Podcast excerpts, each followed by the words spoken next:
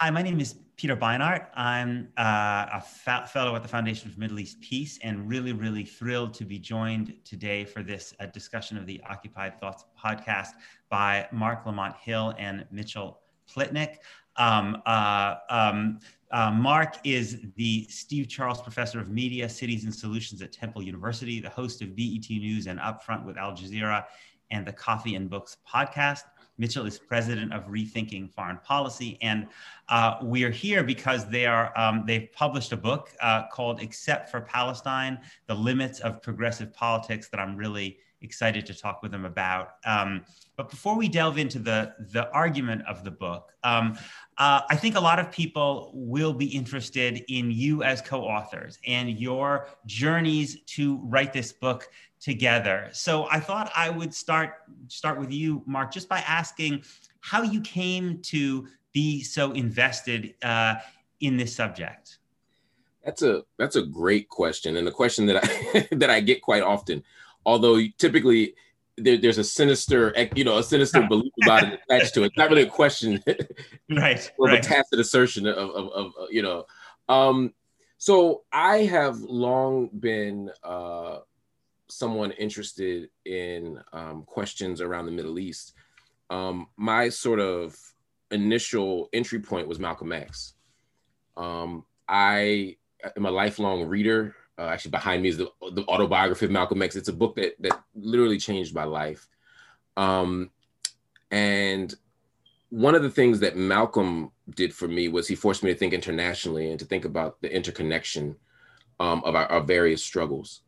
Um, and of course, Malcolm X visited Palestine twice in 1959 and again in 1964. Um, and he had some very interesting analyses of this. And of course, Dr. King's a hero of mine. He traveled to what he called the Holy Land uh, and then was planning to return uh, in 68. But uh, he, in March after the Six Day War, he had some reservations. Um, he had some critiques of, of what had happened in that June. Um, um, of 67. And so he was um, a hero of mine that had me thinking about that, about Israel Palestine in particular. Malcolm had written a, an article called On Zionist Logic that had me thinking about these interconnections. Um, and I was also, um, as an anthropologist, very interested in the question of race and how and where how race and culture operate in various parts of the world. I, I was interested in African people wherever they were. There's Afro Brazilians, there's Afro Iraqis, you know, there's Afro Japanese, and of course there are Afro Palestinians. Um, and so I, I, was always fascinated with these Afro Arab connections. Um, in addition to the solidarity stuff, things really took a heavy turn for me though after Ferguson. I was already thinking about these issues; they were already in the background. I, I had long been talking about issues around the Middle East. When I was at CNN, you know, I, would be debating Dershowitz sometimes with you uh, there as my big brother for backup, you know, um, and, and, and and then uh, and and and uh, you know at HuffPost, you know, we would cover international stories, so these were always things that I was sort of thinking about. Um, but then uh, in Ferguson, I, I, I was forced to really think about it in different ways. I, I encountered a great deal of Palestinians on the ground marching. Uh, there was a lot of solidarity talk uh, there was the Ferguson to Palestine kind of uh, narrative going on. There were the instructions we were getting from Palestinian activists in the West Bank um, about how to, you know, cover our eyes, how to protect ourselves uh, when tear gas comes, etc. And so, from that moment, I went on a delegation to Palestine. You know, I'd spent a, a decent amount of time in the Middle East anyway. You know, Jordan, uh, Egypt, etc. Uh, but I hadn't I hadn't visited uh, the West Bank. I hadn't visited Gaza. I hadn't visited uh, East Jerusalem, and I hadn't been to Israel. Um, and so my first trip uh, there, I began to see things and I began to connect. Um, and that did two things for me. One, it introduced me to the Afro-Palestinian community where I would, who I've been working with and interviewing and studying, uh, not just as a kind of abstract thing, but as an as an empirical study since. Um, but it also forced me to think about some of the politics and policies on the ground uh, in a different way. And um, since then, I've been active, more actively engaged with solidarity work, but also thinking about what it means to be a U.S. citizen, spending tax money, um, supporting policies, or supporting politicians who support policies that are not producing peace and justice in the region. Uh, and I also was so intrigued by this and wanted to sort of bolster my knowledge when I went back to graduate school.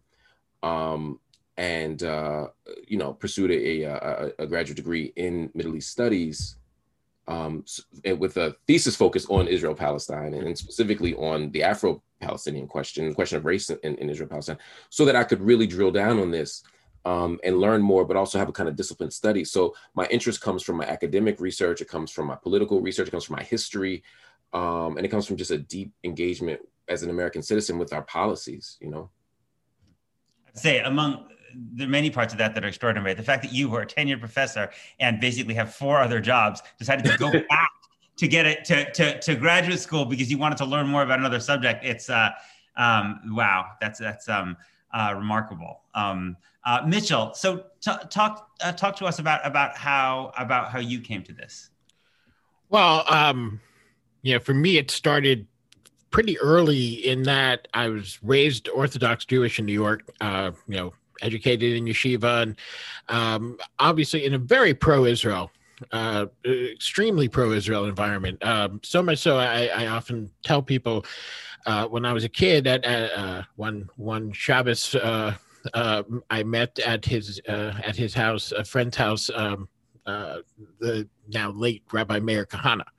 So this was the um, this was the atmosphere in which I was raised, uh, one that had uh, a strong helping of very, I would say, almost fanatical uh, support for Israel, which meant that the story I got was that Israel never did anything wrong, uh, was always an innocent victim.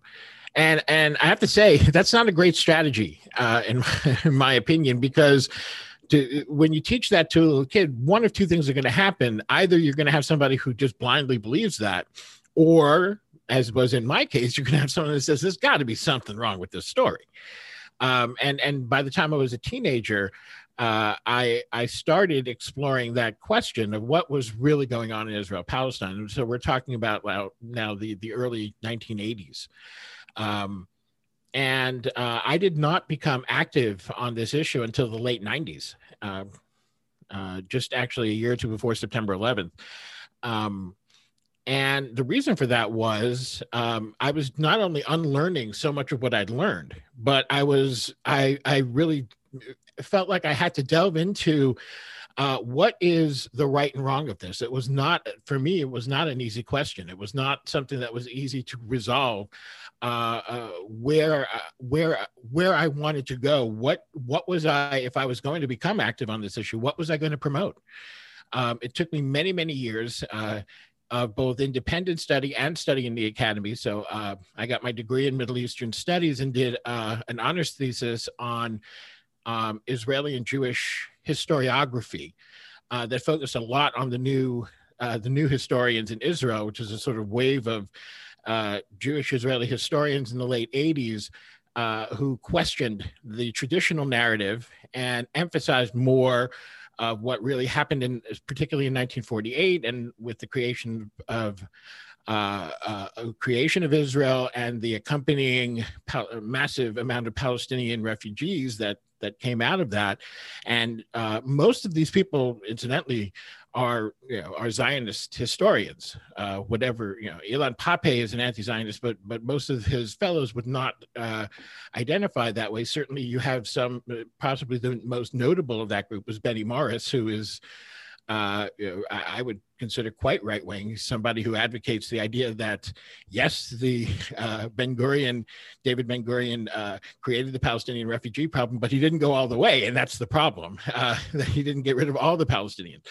So, um, uh, going through all of the stuff um, for many years and watching as the Palestinian uh, movement for Palestinian rights grew over the years too, was uh, was very impactful for me. Uh, when the first Intifada happened, uh, you know, I was already a young man, and uh, the way Palestinians were discussed went through a radical change in the United States.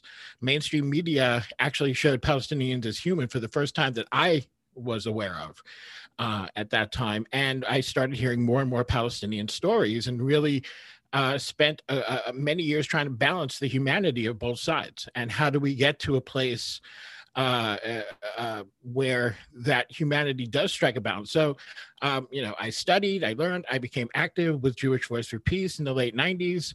Um, and uh, you know, uh, it made it my career once I got out of uh, once I got my undergraduate degree.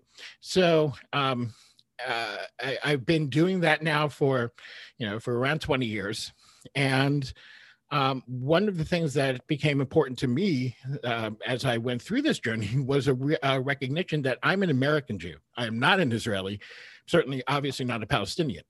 Um, and so my focus became American policy in the region. Uh, and how that can change into something that's more productive uh, and more positive. And it's not an easy question given the strange politics around us that we have.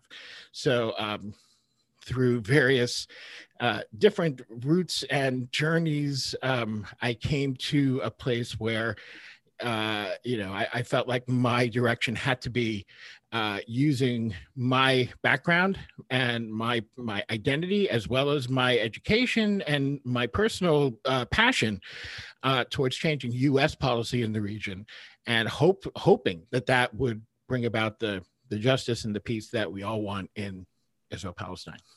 That's great. I mean, what I find fascinating about this is not just the way you both individually have challenged kind of boundaries about who's allowed to engage on this subject uh, in, in your case marc and, and mitchell in your case how jews are allowed to engage in this subject. Um, but that also that together it seems to me you challenge the boundaries of the way we talk about black jewish uh, re, you know relations and that there's this extreme now becoming you think about the way people keep talking about warnock and ossoff in this highly sanitized way you know about yeah yes it's great when blacks blacks and jews get together to struggle for progressive principles but only in this very kind of only in, in a only within certain limits right? Um, uh, and along longer certain things aren't really aren't really challenged. And i think to me it seems to me you both collectively are challenging those boundaries about about what actually it means when blacks and jews come together for progressive causes in in ways that um, don't always make people as comfortable. So um, uh, i find it really intriguing and exciting. Um, um but i know but we're here to talk about the book. So um, marc let's, let's just go back to you. You want to just try to kind of summarize the basic uh, idea of the of the book?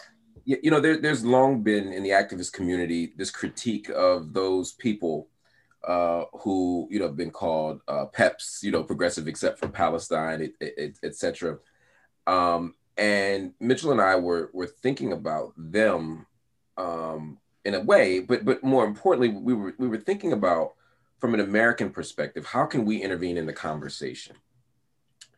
What from our unique vantage point, right? We're not. I'm not Palestinian he, he's not an Israeli Jew, he's an American Jew, as he said. But how can we as Americans intervene in this conversation? What is our duty? What is our responsibility? Where is our voice? And and, and I think it's it's talking about American policy and, and our disposition toward that. We both identify as being on the left, and you know, left means different things to different people. Lib- some people identify as liberal, some are progressive, some are radical. But there seems to be within all of these circles this gap uh, for in the question of Palestine. There's a way that you know Donald Trump can can speak out against migrant caravans and call them thieves and and, and separate people at borders and, and and and and and do all sorts of harm and the left will be up in arms. And you know later that same year we can have UNRWA funds cut.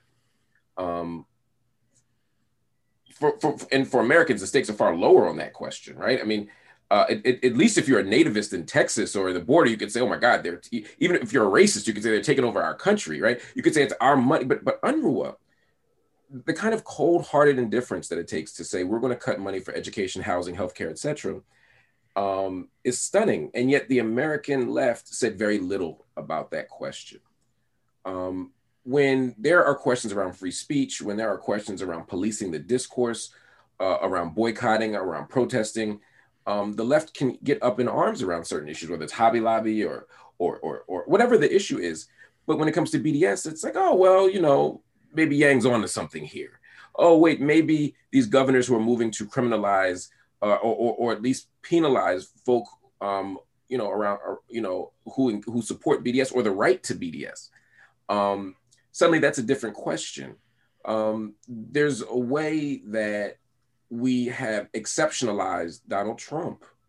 we've made Donald Trump a figure who is sort of uh, a villain in the question of Israel Palestine. And, and, and, there's certainly reasons to criticize Donald Trump, but we can frame him, we tend to frame him in a way that's exceptional and ignores the fact that so much of the policy that we've seen that has done harm in the region or that has undermined the possibility of peace in the region has been bipartisan.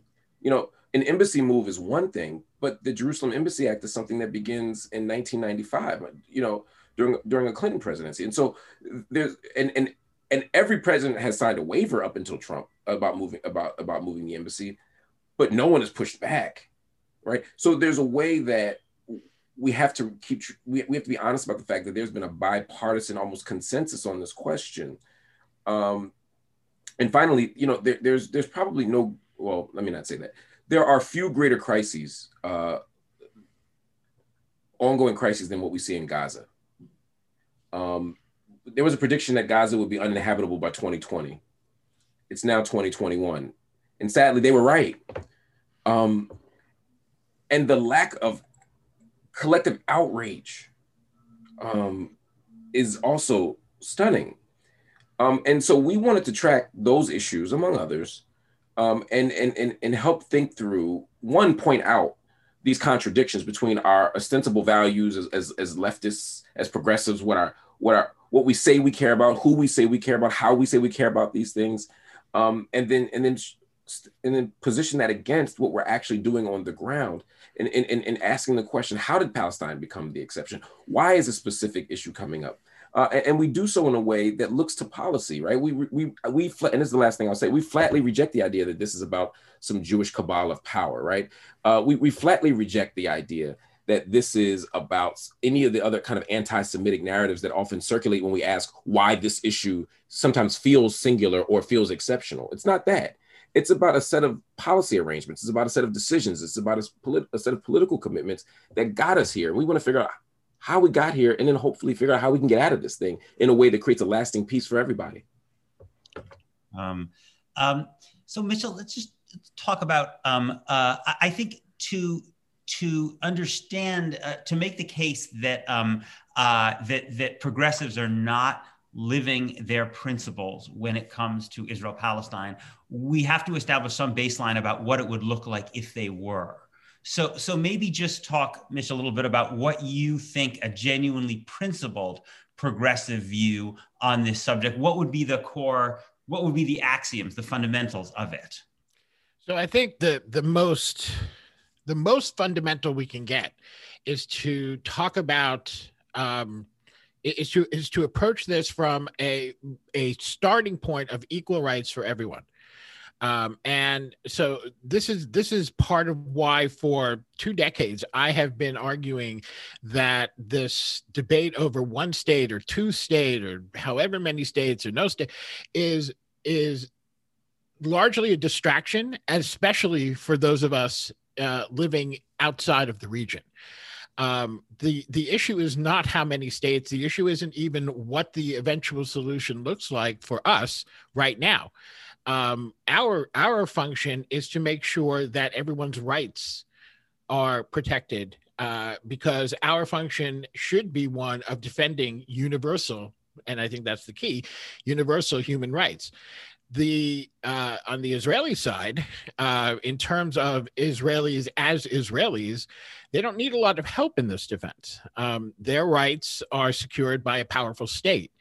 Um, uh, a, an old friend and, and, colleague of mine once argued to me that uh, that uh, the state structure is necessary because that is how uh, rights are secured um, in our system, I think that's true. I don't know that that's necessarily ideal, but um, I do think in the world we live in, that is how it works. So Israel has that. Palestine does not.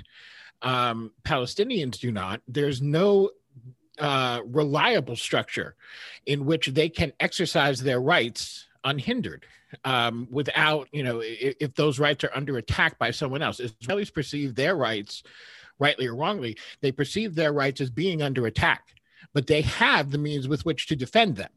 Uh, and they do.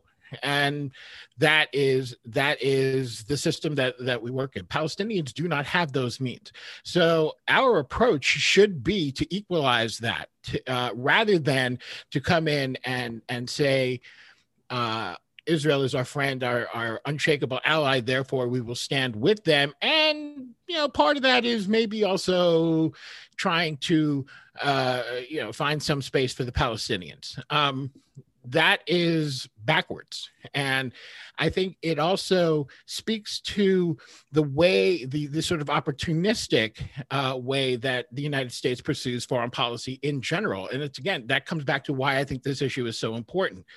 I believe very strongly, not only in the sort of high minded sense that if we found a resolution for this problem, I think it would imply uh, resolutions for problems all over the world. It would be a model. I'm not saying it would cause it overnight, but it would be a model for resolving vexing conflicts all over the world because few are more vexing than this one, few are more complicated than this one uh, if you involve so many different aspects of religion and and culture and history and politics. So I think if we can, re- if this one gets resolved, it becomes a model for for uh, for resolving issues all over the world. But more to the point, I think if um, if the United States actually could adopt an even-handed approach because like it or not you know the, the, on the left we often say us out of the middle east us out of here us out, it's not going to happen. And and we should rethink whether or not it really should happen because lack of us involvement uh, is what we've seen in many places for the last four years. It hasn't worked out very well. Um, but what is the nature of that involvement? Uh, that is what I think really needs to change. And I think if it changes in this on this issue, that really does imply change on a great many others. So it becomes more important. So uh, again, I come back to what it looks like is really very simple. It's it is um, a U.S. policy that um, that fights for universal rights on an equal basis for everyone. The same thing that we fight for here. We don't have that here. And I'm not suggesting that somehow our foreign policy should be superior morally to our domestic policy. Um, uh, both go hand in hand. Uh, but we can't. I, and, and again, this is why I think we aim this book at a particular audience, and that's the sort of liberals, uh, anyone to to the liberal side of the center, um, which is that if you're fighting for justice and racial racial equality, gender equality, uh, sexual identity equality, et cetera, et cetera, et cetera. All the things that we fight for every day. If you're fighting for that domestically, you can't fight for it here, expect to win if you're not also fighting for it in our foreign policy as well. So these things are intimately connected. Uh, and you know it so i think it is important that we stop trying to figure out in the United States and in Washington, how do we resolve this question? What does Israel Palestine look like when the occupation is over and all this? That's actually for Israelis and Palestinians to figure out. Um, what is for us to figure out is how we ensure that everyone has the same basic rights, whatever form that needs to take. Uh, and that should be our politics domestically and in uh, and in foreign policy. Um, I, th- I, think it's you know j- just to say that the basic principle should be that uh, we see Jewish and Palestinian lives as equal itself. I think is is so important because it, it actually forces people to, to to to respond whether that actually is their principle or not. And as you know, Mitchell and I know very well, many many American Jews do not go into this conversation, and not only American Jews, with that per, with that perspective. And I think if people are more honest about that, right, and people might say honestly, look, the Jewish people are my people. I see them as an extension of my own family. I have a special commitment to, to them. But at least if one is then honest about that, it seems to me you can have a clarifying conversation and then about about how that connects to progressivism and can that and how it progresses to American policy. But very often that's not even that's not really even acknowledged. Um, exactly. Marc, so you you mentioned that you're an anthropologist. So yeah. um, it seems to me partly what you all are doing is making a normative argument, but you're also trying to understand why this um, lacuna is there, right? If, why, why, this exception exists, and um, and admirably, you're you're doing so while being mindful of, of avoiding, you know, stereotypes that uh, about Jewish power that that have been in, uh, in in certain circumstances been been used in dangerous ways. So, as a student of American politics and, and of American culture, um, talk a little bit about why you think it is that people approach this question of, of, of Palestinians in Israel Palestine differently than they do um, other questions where there are human rights involved. Yeah, I, I, think a lot of it has to do with how arguments are framed, right? Mm-hmm.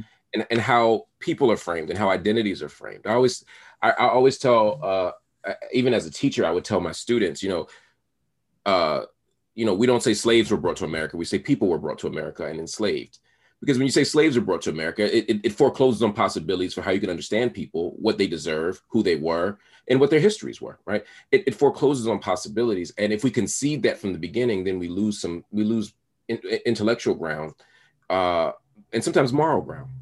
Similarly, I think that some of the language, and, and we talk about this in the first chapter of the book, um, that has been used to talk about these issues. Um, has foreclosed on possibilities for how people understand the problem. So when we say, um, raising the question of the right to exist, the right to exist on its face seems like a very reasonable thing to demand of someone, right? I want you to, de- I want you to affirm my right to exist.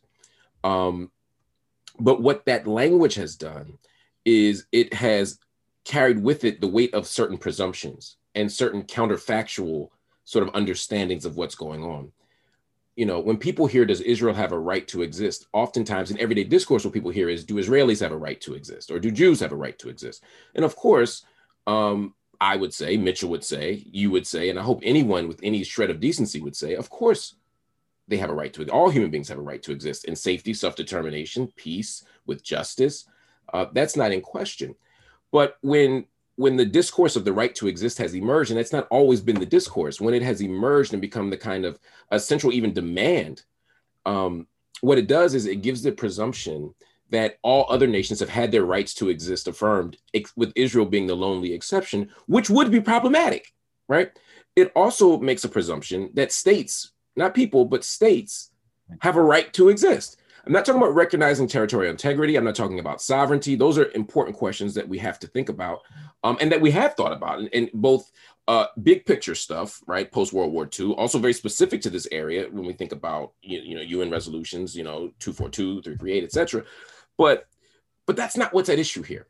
What's at issue here is a very specific question, which is uh, does Israel have a unique right to exist as a Jewish state within the context of a conflict um, and, and a set of political arrangements that, that, that renders just looking at in the state of Israel, the 17.5% of, of, of, of Arab Israelis or Palestinian Israelis um, marginalized and, and, and, without equal rights.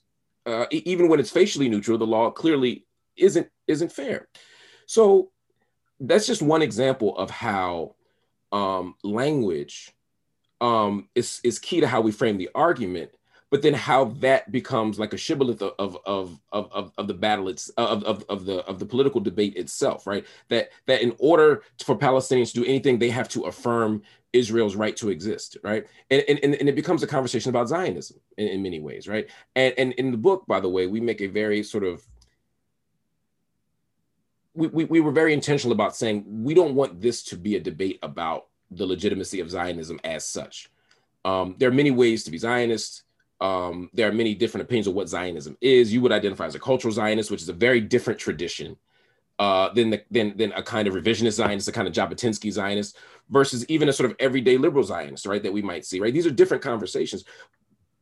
We're also being honest about the fact that the dominant iteration of Zionism has been uh, this political Zionism. And we're saying, okay, given that, given the realities on the ground, given what has happened, there for a Palestinian to concede to the legitimacy uh, and the need for there to be a, a, a, Jewish state and a Zionist state in Israel is to, is, to, is, to, is to concede the fact that they won't exist. It's to concede the fact that they can't be there. But because that's become the normative claim, right? Do you affirm? It's it's it's it's the it's the very first question you always get asked. It's the, it's the big trick question, right? It, do do you do you do you do you agree with Israel's right to exist? Right. Um, and so with that kind of a move, every no Democratic politician is going to say no. There's no room on a debate stage to say, well, it's complicated, right? Because it sounds like you're being evasive or dodging the question. I don't even like getting the question because it, it, it always puts you in a position where you seem like you're being anti-Semitic or denying the legitimacy of Jewish people. Um, what I always say, Israel has the exact same rights, should have all the exact same rights as all other states. Right, right. right. Um, and but but it's the discourse that comes up, right? We concede that BDS. I mean, we have people even who are running for office now who begin from the place of saying BDS is somehow not a normal form of protest, but that it's somehow a, a, a uniquely problematic thing. And so because the discourse, because we concede so much of that ground, right? There's no space to say, wait a minute, what what what, whether Mitchell and I may not agree on BDS or not, we've never even fully hashed that out, or we've had many conversations about it. The, the question isn't whether BDS is good or not; it's whether you have the right to even consider it as, as a tactic or strategy. But we concede that ground too, and so for me, we've normalized uh, some very particular um, worldviews that, quite frankly, even Israelis themselves and even Zionists themselves have not always embraced. Right? I mean, the conversation about the right to exist. I mean, there was a moment where where Zionists say, "Who cares about whether or not the world affirms our right? We exist because we exist, right? It's axiomatic. We don't we don't need the affirmation of the outside world. So so so as the discourses have shifted, it's become much harder to have a, a good faith conversation or even a, a nuanced conversation because people don't realize how much ground they've conceded when they enter the conversation already. Yeah, yeah. It also strikes me as ironic that you know what you hear conservatives say in the United States is funnily that the rights of individuals are axiomatic, right? And states only exist to serve the rights of individuals, and that we mm-hmm. should where we should be fear state power in and of itself, right? You know, and you know, um, and yet here the, the conversation becomes about the state's right to exist rather than about the individual's right to exist and whether the state is serving that. Um, right. Um, Mitchell, I want to I want to ask you to respond to a counter argument that I'm sure you've heard, you know, probably since you were practically in the womb, um, which is a, a, kind of a different kind of exception argument. It, it basically goes something along the lines of, why is the UN so focused on those Palestinians? After all, look at all those other people around the world who are suffering. How many how many protests are there in the United States about the people in Western Sahara? So, ergo, this is motivated by anti-Semitism because th- why else would they be focusing so much on the bad things that Israel may or may not be doing when there's so many other things that are at least as bad around the world? So this is a kind of a completely different way of making the exception argument than than you're making, um, and I wondered how you how do you respond to it? Well, I think, uh, first of all, I think what's important to, to, acknowledge is that there, while there are many, many horrible things in the world, and many of them the United States is somewhat involved in. Mm-hmm. Um, this one is actually unique in the sense that the United States really goes out of its way to enable it. Um, just just for one of many many examples, just go back about uh, oh I guess it's six six or seven years ago, when um, the United Nations um, uh, came up with a resolution that almost verbatim echoed U.S. policy on the settlements and their expansion. And the this is not the Donald Trump administration. The Barack Obama uh, vetoed that resolution, and it was literally U.S. policy being encoded in a in a United Nations resolution. Uh, there was the the some of the wording was slightly different, but there was literally no daylight between the two uh, between U.S. policy and, and that resolution, and yet Obama vetoed it. Um, that shows a level of enabling of Israeli uh, of Israeli action that is unusual, and that's why I think as Americans we do need to specifically speak out uh, on this on this issue because it's one it's one where we have a lot more potential to make a difference and we're a lot bigger part of the problem. So that's one part of it. Another part is that um, you know the fact is palestinians have come to us for help in a very specific way so you know marc brought up bds and again whatever you think of bds uh, bds is a call from Palestinians. So this is one of the examples that's you, often used as Israel being singled out. You know, why don't we boycott the, this country or that country? Um, so one thing is that again, uh, Israel is very uh, is one of very few countries that an American boycott would really hit hard and really could re- could theoretically really affect policy. Um, you know, boycotting uh, Saudi Arabia, for example, would be much less practical um, and yet, you know, we saw, you know, not not very long ago, we saw a bill with majority support in Congress uh, to change our relationship with Saudi Arabia, something we would never, you know, we have not seen with Israel. So it isn't true that among even our allies, Israel is uniquely uh, singled out. But Palestinians have called on us to to do this, uh, to take these actions. So I think that um, all of that makes a, a, a makes Israel different um, and I think fundamentally, when people say, well, why, you know, why are you talking about Israel's crimes instead of Saudi Arabia, Syria, China, et cetera, et cetera, et cetera? Um, first of all, most of us do. I don't know too many people. Uh, certainly, um, I mean, all one has to do is look at my own Twitter feed. You'll see me talking about uh, uh, uh, things going on in Africa and Asia, in Europe, in the United, States, especially probably in the United States at least, if not more than I do uh, Israel Palestine. Um, so uh, it isn't true that you that Israel is just uniquely singled out, um, but we have more leverage there it is more of a responsibility uh, as Americans. I'm not going to get into the question, you know, specifically of Jewish uh, my my own self as a Jew, uh, there's an obvious connection there, and an obvious place where my voice has more more a disproportionate amount of power. So fine, but even if you're not Jewish and not Palestinian, the just the the the intimate connection of the United States to this issue uh, you know, certainly points up a special uh, a special interest in Israel. And again, it isn't true that Israel is always uniquely singled out. Um, I mean, I've actually seen repeatedly, we've seen Human Rights Watch, for example, uh, attacked on that basis, Amnesty International attacked on that basis. Well, they're not singling out Israel. They're treating Israel the same way as everyone else. The people who single out Israel when we're talking about international human rights groups is the media. So you get when when Human Rights Watch issues a statement or a report on Israel, it gets a lot more publicity in the United States than when they do so on uh, Uganda or the Democratic Republic of Congo or Sri Lanka or for that matter, England uh, or the United States. They issue reports in all of these countries um, every single year, but the focus is always on Israel. Um, in, in, terms of the media, there is a disproportionate uh, attention paid to all criticism of Israel. Um, so that goes in a whole bunch of different directions. Um, there are good reasons why we should pay attention to Israel. Uh, and the most, I think, fundamental is um, if there's a worse crime across the street, do we actually say that that we shouldn't pay attention to the crime on this side of the street? Uh, no, we say pay attention to both.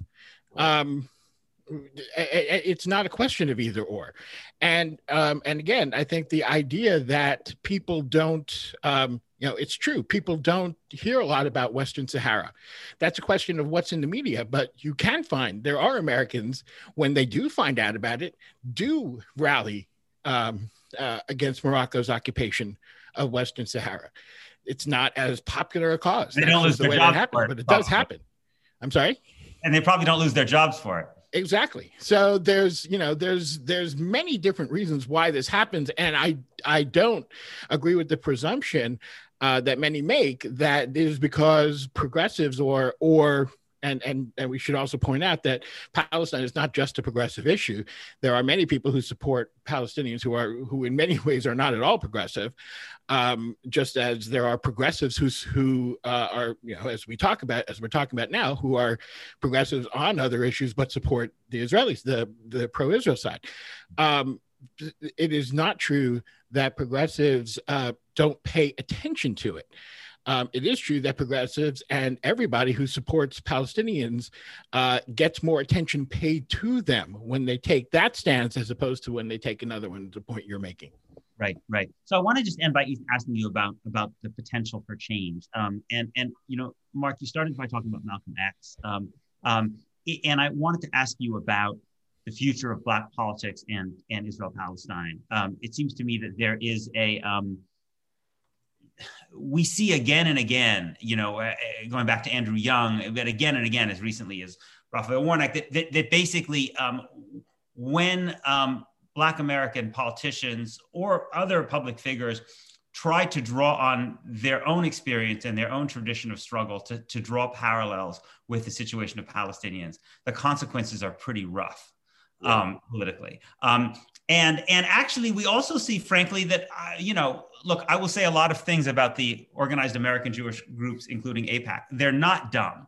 Um, um, and I actually think that AIPAC has invested a lot of money in, in cultivating uh, sympathetic relationships with various group people different groups of peoples of color including black americans. And and, and there are prominent voices who who will basically parrot an AIPAC line. Um, uh, and, and and i wonder marc if you how what possibilities you see for um, the the tradition that you see yourself coming out of breaking in more into the political mainstream in, into congress and what it would take to make that possible?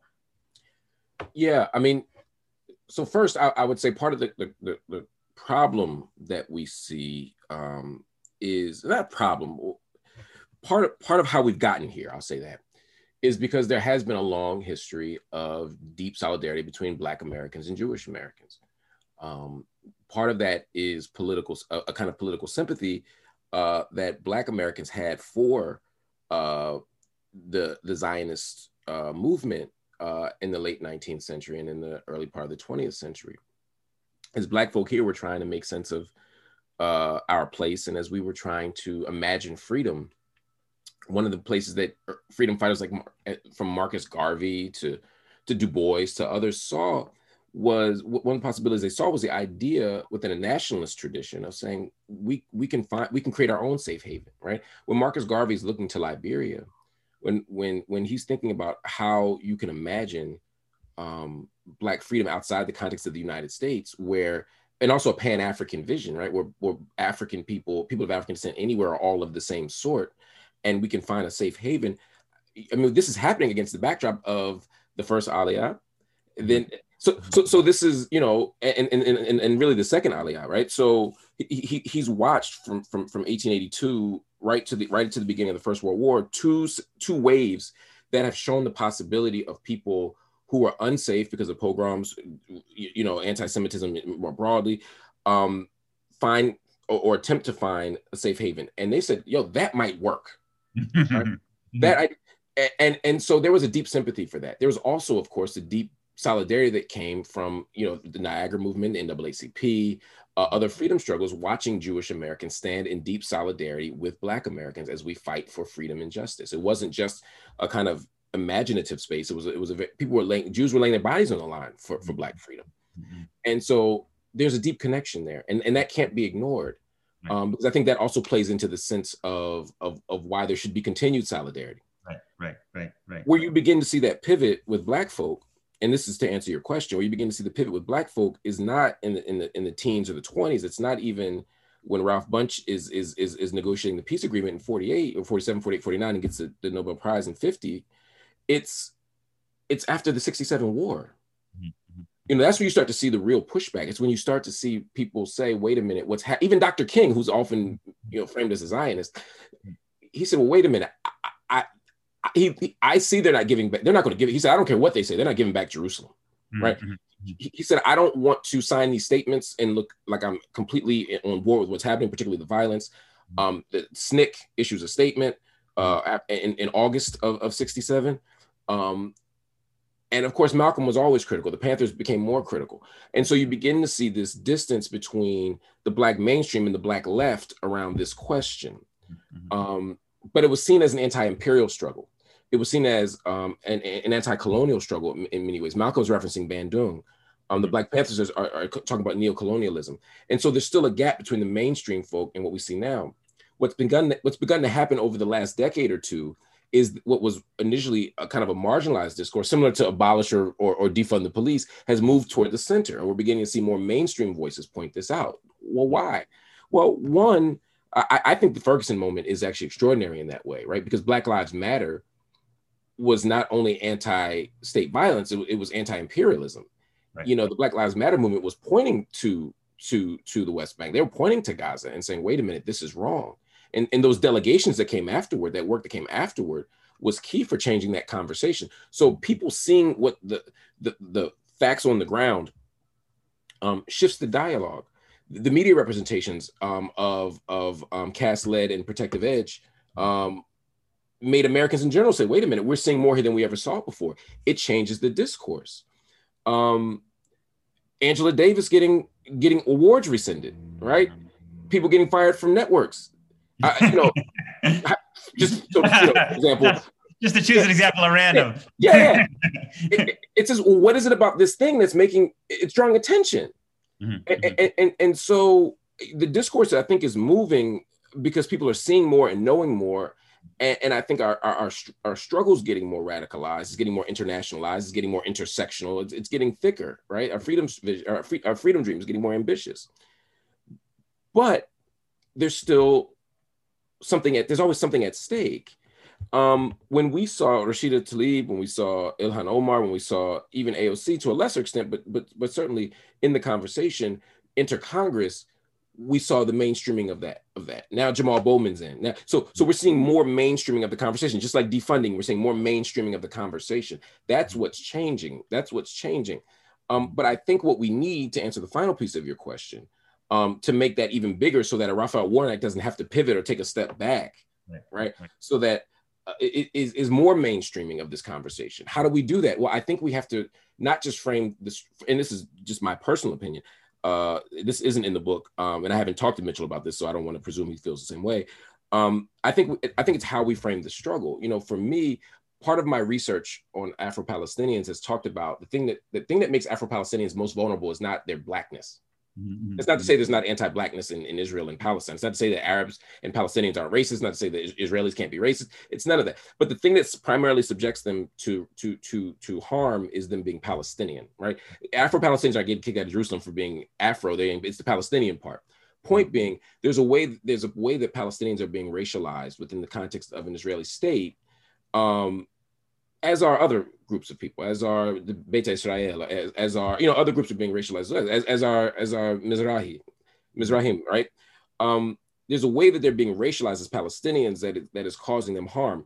I think if we, as a global movement, can continue to frame the anti, the, the, I'm sorry, as we can continue to frame the Palestinian struggle as not just an anti-colonial move or an anti-imperial uh, movement, but as an anti-racist movement, I think we'll be able to garner a level of solidarity and support in the states that we far more legible to folk, right? So, so it's much easier for Raphael Warnock to say that there's an anti-racist struggle happening here that we need to fight for, just like we did in South Africa or elsewhere. I think if it's framed that way, we'll have a more inclusive net. Now, I'm, I'm there are many people who disagree with me on that on that analysis. So that you know, but but I think for me, that's what's going to happen. If not, we're going to see the slow incremental uh, uh growth and possibility of this movement as we're seeing again you got members of Congress tweeting and critiquing, right? That wouldn't have happened 10 years ago, right? The, the, the, even the Bernie Sanders and Elizabeth Warrens who, who, who were critical of what was happening in Gaza a little more than they were even in 2016, they did this time, that wouldn't have happened before. No, people weren't losing elections because of their position on Netanyahu or on, on, on, on the, these sieges, right? So I think the ball is moving in the right direction, but I think the framing is the answer for how Black activists in particular and Black politicians in particular can can create a kind of legible and acceptable resistance to what's happening. Hmm.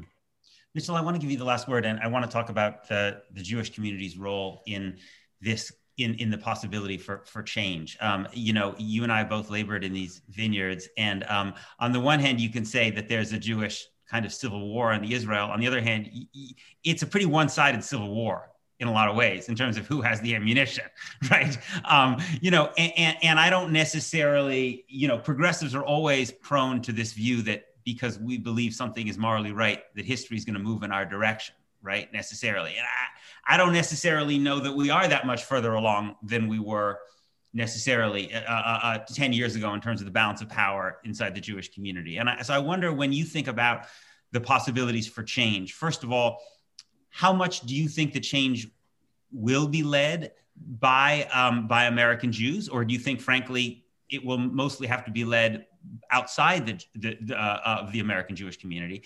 And, and what do you see as the possibilities that um, that that this you know very powerful and sophisticated well let me let me just say how it seems to me part of the problem is that as you were talking about the the connection to Israel in a certain narrative is so central to identity for so many American Jews that you change that policy conversation and it leaves a huge void in who they are. And there's not obvious you know since there's not obviously there's not a lot of obvious things to fill that. Um, and so i just wonder if you could talk a little bit about what you see as the jewish community as the role of american jews in the possibility for change yes it's such a simple glad Mitchell got that question. I'm so glad Mitchell got that question. Right, right. Um, 60 I, seconds or less. I think um, you know, I think I think the um I, I think the, the the reality is that that the second part of your question kind of answers the first. I don't think that um the American Jewish community because so much of uh, of Jewish identity now is is centered around Israel because you know, really, I, I remember this uh, a, a, Jewish uh, anti-occupation organizer about a decade, even more, maybe maybe two decades ago, asked me, said, if I'm not if I'm not pro-Israel, and I'm not, and I'm and I'm completely secular, so what does it mean that I'm Jewish?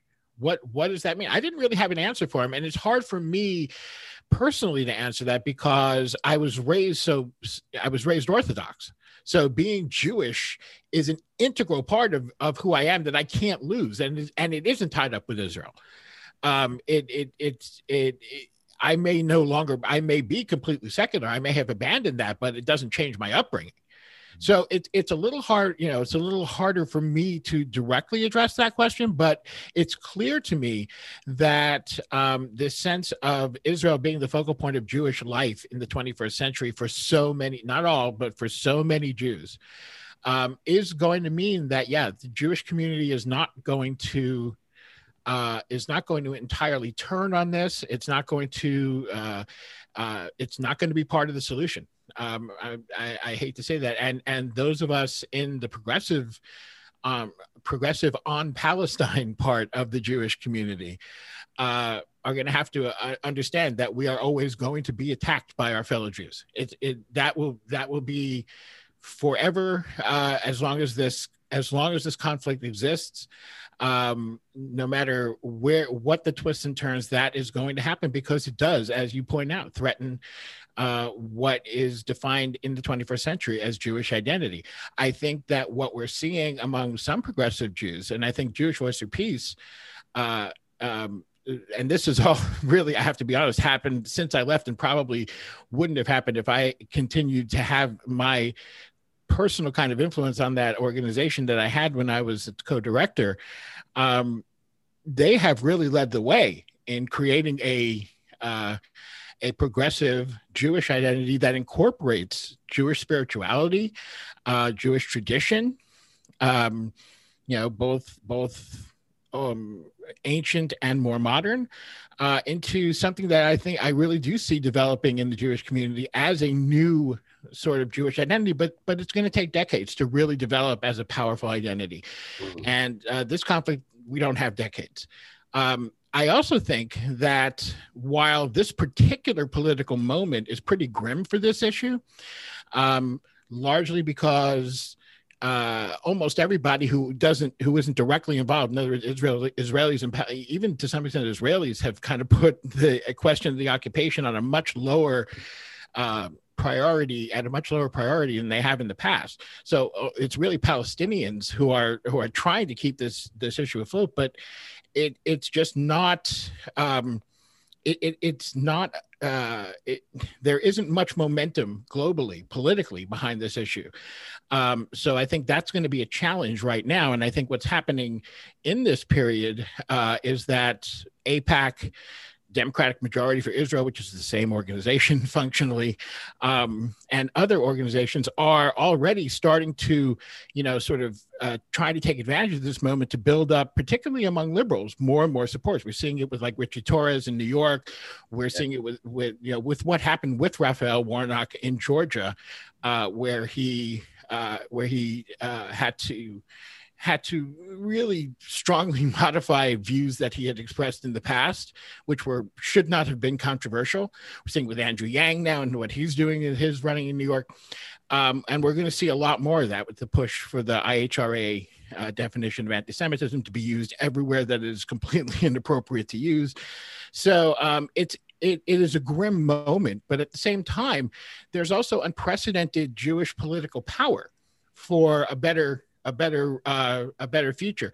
When I helped get JVP off the ground back in the late '90s and early part of the century, um, you know, part of my thinking was we need a radical Jewish voice that is coherent with a, a sound political strategy, uh, good, you know, a, a good support base, but but that is really offering a, a, sharp, sharp critique of U.S. and Israeli policy.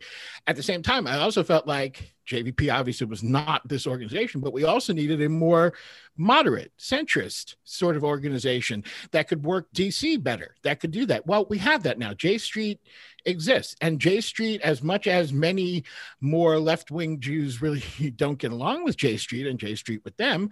Um, those both those aspects need to work at least on parallel tracks, if not together. Um, and they are in a certain way doing that. I think more of that is developing. So there's more progressive Jewish political power, I think, than there used to be in the past, and that can be uh, helpful and decisive. But um, but but the but the reality is that um, you know the there is not going to be people are not going to concede the idea that Israel can be a truly democratic state um, uh, until it actually happens and they see the Jews don't get annihilated for it. Because that, let's face it, that is what motivates much of the Jewish community. You know, uh, whenever they argue about uh, uh, uh, about ending the occupation uh, or their argument against a single democratic state, whatever that argument may be, it always ends up with Jews, all the Jews in Israel get annihilated.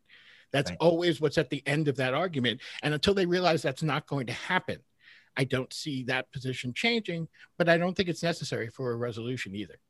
Yeah, yeah. Um, uh, that's right. You know, I, I, have to say I had a depressing moment just a few weeks ago when my my my my son, who just turned 15, told me that he was called a self-hating Jew, and I said, well, uh, by a kid, someone in his class, and I said, uh, well, you know, what was that experience like? And he said, you know, she was the prettiest girl in the class.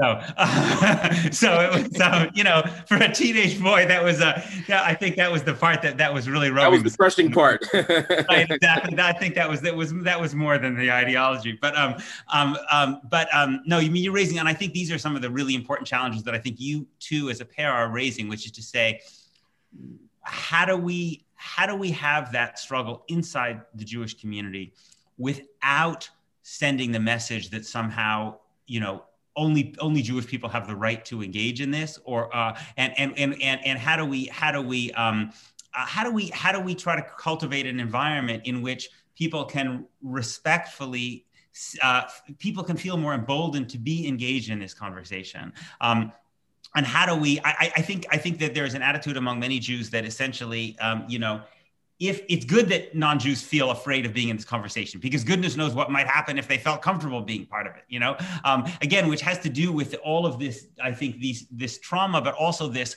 weaponization of that trauma uh, to, to, to, to, deploy uh, power in, in, in really often ugly ways. And I, you know, I have to say for me, the notion that because Jews earned some moral capital, not Jews, but certain Jews, earned moral capital because they were involved in social justice struggles, then other Jews, right, therefore have the right to take that capital, whether it's be black people or Germans or anyone else, and basically say, we now demand that you use that you honor that legacy by supporting injustice it seems to me is like the most warped thing you could possibly imagine you know and yet it happens constantly. Anyway i i just tremendously admire the what you both are doing.